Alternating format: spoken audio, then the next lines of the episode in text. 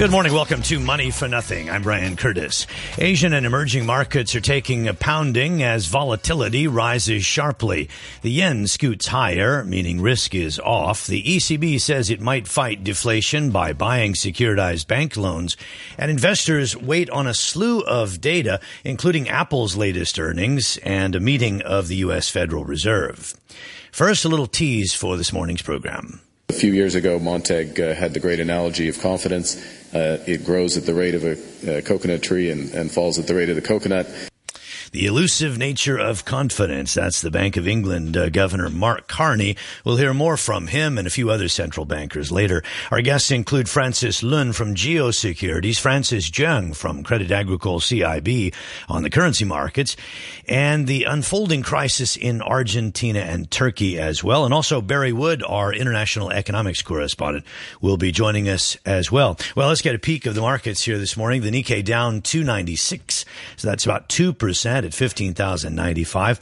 The yen spiking higher, uh, so the yen now 102.21, although it was down uh, in the 101.80 range a little earlier.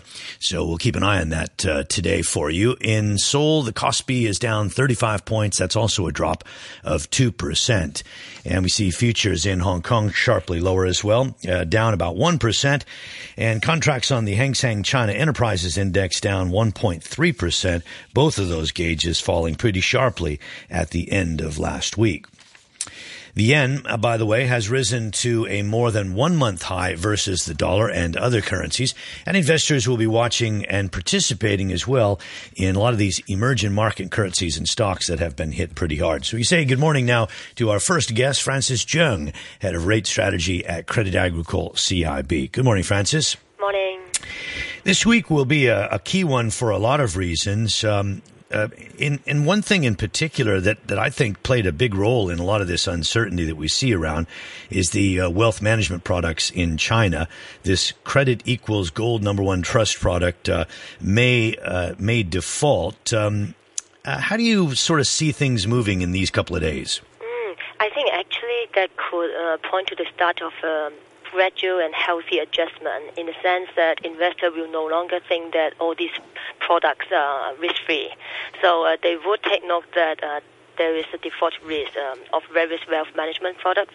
So uh, they would uh, kind of like going forward price the risk more appropriately uh, i.e., they may uh, need high, even higher interest rates for them to buy into these products. So uh, initially, the process could be painful, but I think it's actually a healthy one. Contagion is the problem, of course. If everybody just completely flees these wealth management products, it's going to put a lot of pressure on counterparties, will it not? Mm, I think actually the economy does need these kind of products. Uh, before, uh, in the formal banking sector, the banks are willing to really lend to smaller businesses. So for now, the banks are only willing to lend to SOE, but then there are a number of smaller businesses uh, which they have to, to do have productive uh, businesses, but they fail to get the formal funding. So before uh, banks are really willing to do so, uh, which would need them to have a very good interest rate model to price the risk, then the economy would need some kind of wealth management product in order to pull together the funds. The the worry for us, I guess, would be is Hong Kong Bank's exposure. Is it large? Um, you know that problem of contagion that I talked about may not uh, extend outside of China. So a lot of people in the West might say, well, you know, we don't really have to worry about it too much, but could very well extend to banks here in Hong Kong not really only uh, happening in China. In other parts of uh, the world, there are, but then uh, we don't really have a very thorough statistic as to how much uh, these kind of activities constitute uh, the overall banking system. So, unfortunately, I couldn't really reply your question about uh, if bank, if Hong Kong banks are really that exposed to that. Do you see continued um, volatility in emerging markets and uh, and and thus uh, currencies in particular, um, or do you think that, as you say, that you know it'll settle down once people realize that in the long run this is healthy? Uh, the overall adjustment is definitely painful. So, uh, uh, talking about contagion, for example, if you look at the currencies, even in Asia, uh, uh, some other EM currencies are selling off, and then that would definitely affect Asian currencies as well. Although the fundamentals here in Asia appears to be quite different. So, you can see markets are all interlinked. So, in the very near term, definitely, especially ahead of the FOMC meeting, ahead of the Chinese New Year, and investors would like to trim their positions. Uh, I think some price actions could be uh, exaggerated. What will you be watching the most closely this week? Uh, definitely the FOMC, uh, because uh, now uh, market talks are that because of the market jittery, then uh, the FOMC may hold uh, back on their tapering process. Our house view is still for a further 10 billion reduction, and I would think that the markets, especially in EM here, has already priced in that kind of gradual pace of tapering.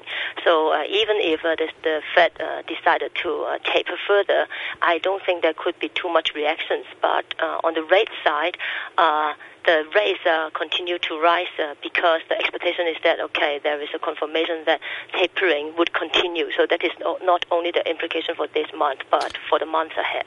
Yes, confidence can take a hit pretty easily, uh, and you know the Fed mentioned uh, financial instability a couple of meetings ago, dropped it in the last meeting. Uh, so you wonder whether or not uh, they would be nervous about some sort of feedback loop i.e., emerging market uh, volatility, impacts back on the United States. Um, uh, you know, what's your feeling on that? Uh, think for now the, the, the, U.S. seems to be benefiting because uh, if there is any capital diversion, it seems uh, they are moving away from EM back to the developed world, including the U.S. treasuries, etc. So I don't think that they are too concerned about uh, instability. As you said, they dropped the phrase. But uh, going forward, if, of course, if there is anything really more drastic happening, uh, they would reassess it. But we don't think that they are doing so at, at the current stage. And how serious, from your point of view, was the weakness in Chinese manufacturing that was uh, pointed at by that HSBC market report last week? Also, um, according to their own plan, uh, there's uh, a lots of plans about rebalancing the economy. And if they would like to do away with the unproductive uh, manufacturing area, then the over manufacturing activities would naturally drop. So uh, we think that is also an adjustment that uh, the Chinese policymakers would like to see.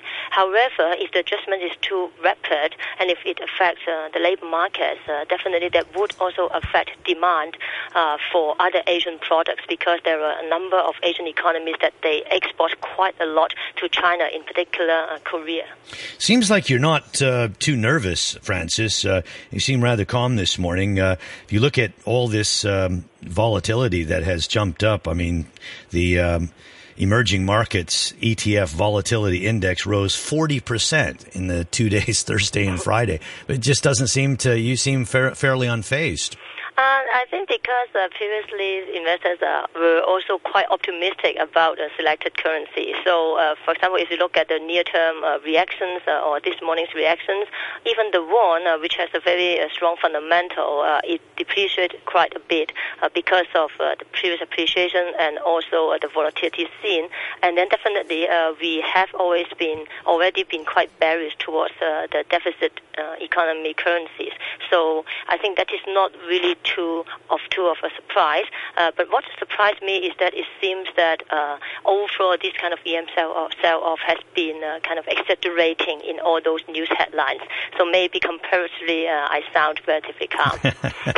okay, well, it's nice to have a calm voice. Uh, and obviously, I mean, a week or 10 days ago, I mean, last week at Davos, uh, we were talking about, um, you know, getting at some of these deeper rooted structural problems, inequality now talking about inequality seems, um, you know, so passe when you've got markets uh, uh, going crazy like this. But anyway, uh, uh, so I'll let you go, Francis. I know that uh, you've got other commitments early on in this program, so thanks very much. Frances Cheung, head of rate strategy at Credit Agricole CIB, and we move now to Francis Lun, who's the chief executive officer of Geo Securities. Francis, good morning. Yes, it's good to have you on. Uh, yes. t- talk about the worries of uh, of you know these carry trades being unwound, and yeah. actually, if you look look at um, the you know, some of the people who were very much against quantitative easing were worried that this would one day happen. That once, you know, once the money starts to be pulled Yeah. back, uh, you're going to see a lot of instability. Uh, Definitely. and is that happening now? Yes, uh, well, uh, this is the equivalent of the crash uh, last uh, May and June. Actually, uh, uh, the last, I think it's June 20th, when Bernanke first said that the, the Federal Reserve was going to start tapering. Okay, and I think it was market- actually in May when he was talking Yeah. in front of the Congress. Uh, yeah, and and the, uh, and uh, I remember the Hong Kong market crashed four thousand points from May to June, and the difference this year is that it happened much earlier. It happened something like. Uh, four months earlier now, uh, happened by the end of uh, January, and the market will continue for to maybe March, and we will see the same maybe four thousand point correction.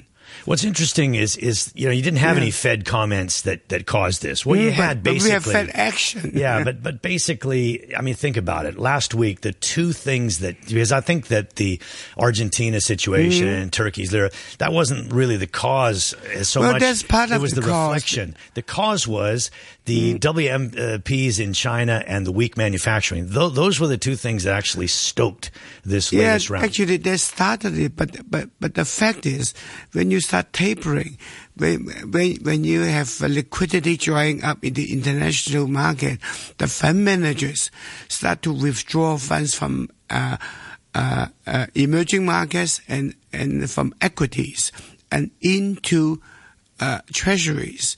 Uh, last week, you saw the uh, t- 10-year yield on U.S. Treasury. Uh, let me see. I think I think falling from three percent to two point seven percent. Yeah. So so that is quite a drop, and uh, and and I think what what we have is really reallocation of assets, and then to to counter the shrinking of uh, liquidity, when everybody have uh, less money to to spend, then then you have this happening. It's it's. Uh, I know you're having a little trouble with your voice, so I'll give you a minute to drink some uh, tea there. Uh, it, it it is funny though how all of this does affect confidence. Yeah, I mean, you look- definitely. la- last week, you know, you saw um, you know quite a few movements on the M and A front. I'll, Mm-hmm. bet that's going to slow down right now because you know people just see this kind of instability come back in a heartbeat, and it Yeah. really gives you pause. No, I think M&A will accelerate because the valuations are so cheap now. You look at the financials in China, they're all trading below book value.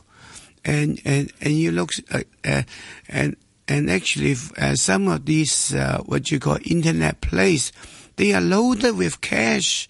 A lot of uh, companies, they, they actually raise funds at the top of the market. Now when you have uh, PEs coming down and valuations coming down, it's time for them to buy. So I think in February and March, you have acceleration of M&A activities. Yeah, that's a good point because for those you know big, uh, strong uh, firms, I guess Tencent and Alibaba come to mind. Uh, and we saw this move last week um, on CITIC 21CN, Yeah, uh, jumping right. 300 plus percent, uh, and also Tencent moving on China South City. Hmm. The, these are some examples, but then you also saw last week, uh, particularly on on Thursday and Friday, some of the small internet companies had gone up a lot, really got slammed. I mean, Yeah, 10, yeah, of 12, 15 percent in a day. Of course, I think they will keep on falling. I think what what we is, will be uh, witnessing is a major correction, and I predict the Hang Seng Index will fall below twenty thousand. I think by the uh, by month of March. So this is very interesting. You weren't saying this just two weeks ago, but No. um, I mean, you you were still talking about a little bit of weakness, but now you're Uh-huh. talking A know, major correction. another three and a half thousand points. Yeah, that that's right. Because sentiments change so quickly. It just took Argentina to stop defending its peso, and for for all hell to break loose in the emerging markets, and and even the uh, uh, Russian ruble falling sharply, and even the uh, yuan. Uh, uh, the South Korean government had to defend the yuan, and you have flight into uh, Japanese yen too. I, I, just want to go back to that question about confidence, uh, how elusive and how fragile it is. Yeah. If uh, a week ago, all of the Davos talking heads, you know, the the big ones, and we're talking Mm-hmm. about. Uh, you know the the uh, central bank governors and Yeah. um, leaders uh, of the economy and the and politics uh, saying that recovery was the story of early No. 2014. recovery in the global economies, the big established developed co- economies was coming back and all was Yeah. um, looking good. Well, I think they're divorced from reality. That the reality is the confidence is, is still very weak with the emerging markets. When you have China uh, growth slowing down, it has a knock-on effect on all the emerging markets, especially the raw material exporters like Brazil.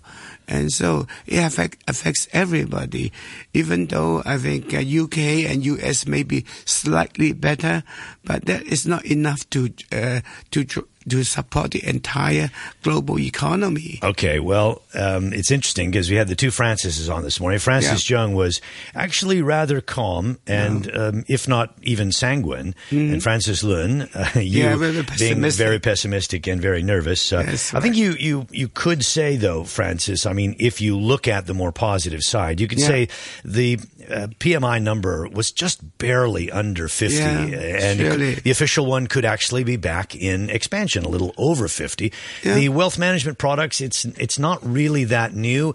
Uh, it it But, may but, be but that the some default sort of is just starting. Sure, but a solution could be achieved. The you know the bank and the state and you know others uh, could actually uh, come together. Maybe it would be a not a full bailout, but a partial bailout. We only have what uh, Yeah. five seven hundred investors in that product. Uh, Yeah, but, but, but the amount is quite big. It's 3 billion yuan. Yeah. And actually it's the tip of the iceberg. Yeah, five hundred million U.S. is a lot of money. Yes. So, so, so, uh, Okay, so what do you do to protect yourself? Are you shorting everything inside at the moment? Well, uh, just do like the Joneses are doing, a flight uh, into uh, treasury. Okay. So, so what? you Treasury's going up, yields going down, gold went up. Gold is now uh, gold up ten dollars forty cents here in early Asian trading. Yeah, Twelve equities. seventy four. So you sell equities, you buy the yen, and you buy the dollar, and you buy treasuries. Yeah, that's right. That's the strategy. Okay, so Mm-hmm. you sell the Australian dollar. It's now it's now below eighty seven cents, eighty six ninety four. What about the pound? The pound has shown remarkable strength. Mm-hmm. Yeah, yeah. I think surprisingly, the unemployment rate went down to seven point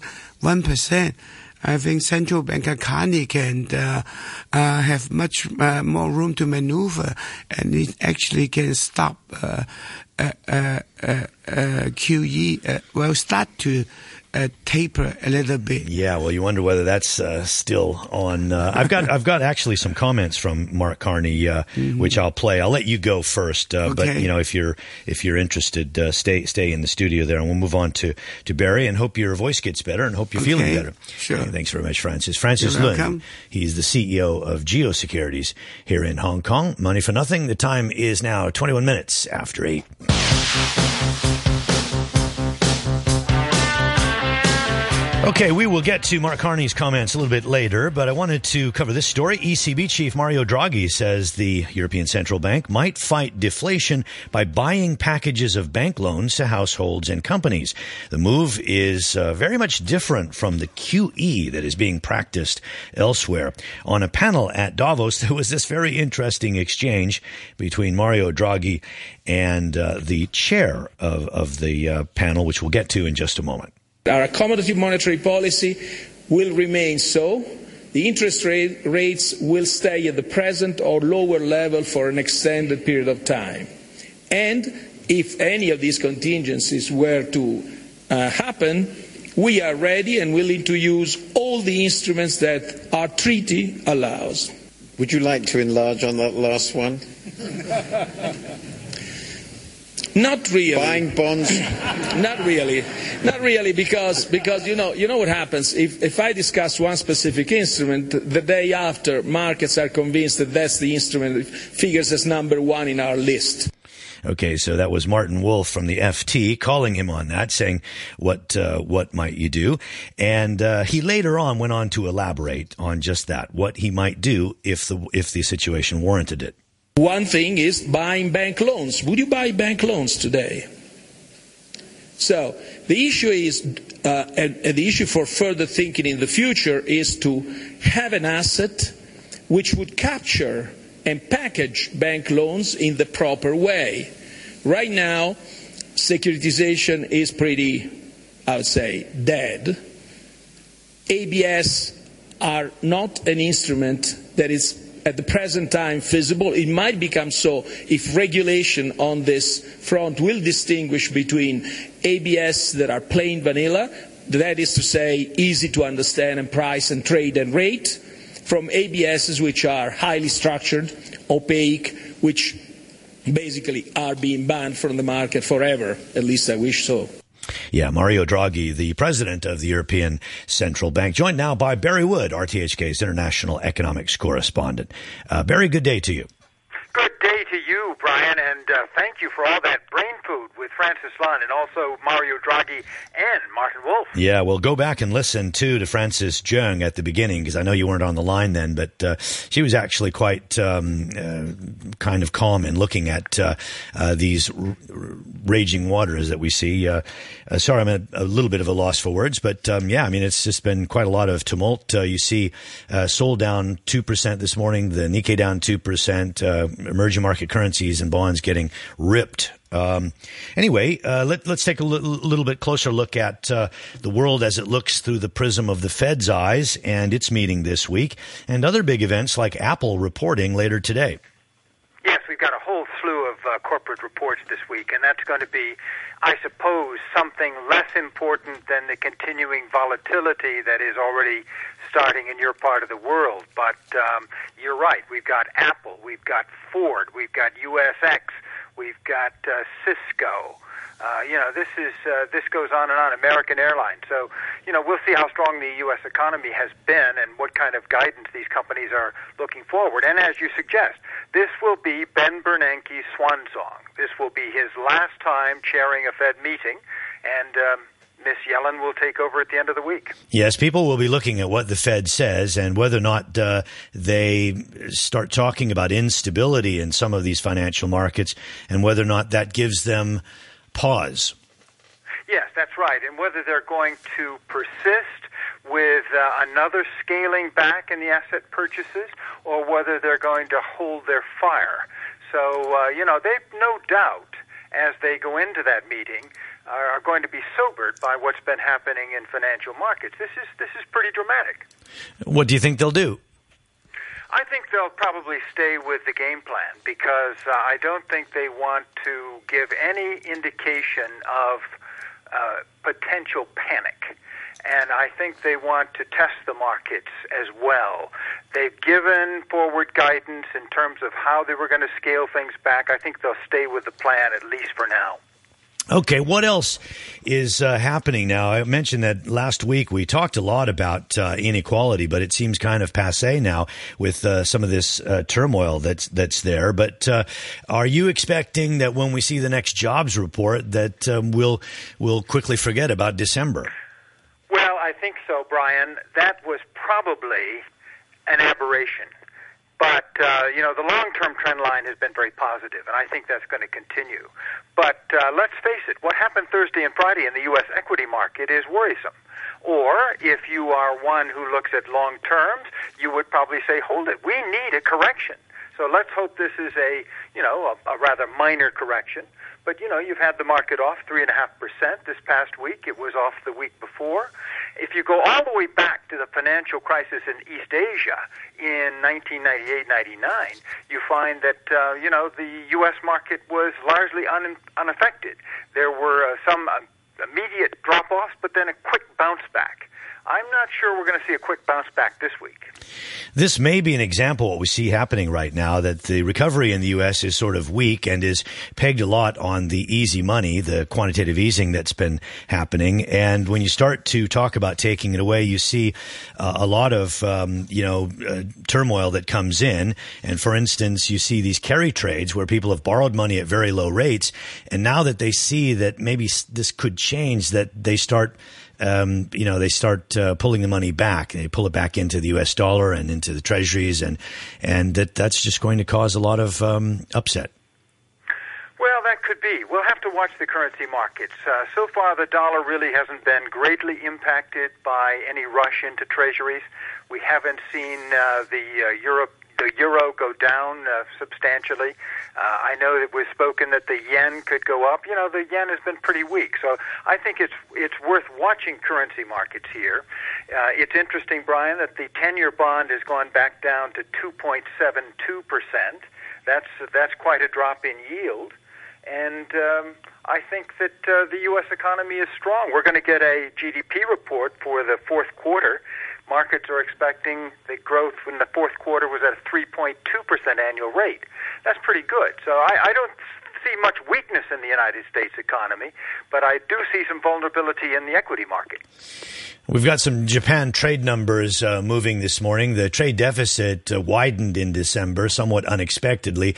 Exports grew less than forecast. Exports rose 15.3% from a year earlier, missing 17.7% uh, forecasts. Imports grew by 24.7%. Um, and the resulting trade deficit was about $12.8 billion. Don't know whether you want to comment about what's happening in Japan at the moment, since you just mentioned the yen. Well, I think yes, Japan uh, certainly, according to the International Monetary Fund, is going to have a pretty good year. I mean, they're looking at two and a half to three percent growth for Japan, and that's that's a big bounce back. And let's not forget they want to try to get that inflation rate up to two percent, but the IMF is skeptical. Brian, I want to ask you, what do you make of the fact that Bill Gross and Mohamed El-Erian have parted company. I think that is very interesting. Uh, I know that PIMCO has struggled a little bit of late, but Mohamed El-Erian was the heir apparent. I saw an interesting um, uh, little uh, thought process expose that uh, Bill Gross runs a very tight ship as a former Navy commander, and uh, you know this coming in at four or five in the morning and staying till six at night. Uh, finally caught up with Mister El-Erian. Yeah, I think there's a factor there. He says he wants better, um, you know, work-life balance. That may be true, but the performance of those funds in 2013 clearly must be a right must be a factor in this resignation. I guess. I'm not sure everything is all right between those two important people, but uh, we shall see where this is going. Yeah, they've papered over it. Uh, in El-Erian's comments, he said Bill Gross was one of the best investors in the world. Uh, and Bill Gross said about Mohamed El-Erian, I said, hell no, you can't go. But uh, the, yes. the, the, truth will out at some point in and future. Yeah, he did. Yeah. Okay. Thanks very much, Barry. Got to go. It's 8.30. This is Money for Nothing. Many thanks to Barry Wood, our international economics correspondent.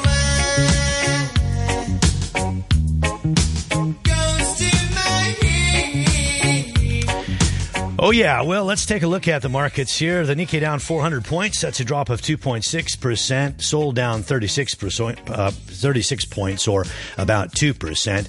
And Hong Kong is setting up for uh, probably 1 to 2% drops at the open. Who knows what happens after that? Weather today looking uh, right across the board. Cloudy skies, uh, some hazy conditions in the morning, and a little bit cool, but uh, we'll get some sun later, and we'll see temperatures moving up to about 20 degrees here in Hong Kong. Money for nothing. The news is next. Here's Samantha Butler. The interim Egyptian president, Adli Mansour, has said presidential elections will come before parliamentary polls in a change to a roadmap agreed after the army ousted the Islamist president Mohamed Morsi last year. The announcement will further fuel speculation that the army chief, General Abdel Fattah al-Sisi, will stand for president. Radio Australia's Hayden Cooper reports. In an address on state television, interim President Adli Mansour announced the country will hold presidential elections first before choosing a new parliament. The move comes after another weekend of violence. At least 49 people died on Saturday's anniversary of the uprising that led to the first revolution in 2011. In his address, President Mansour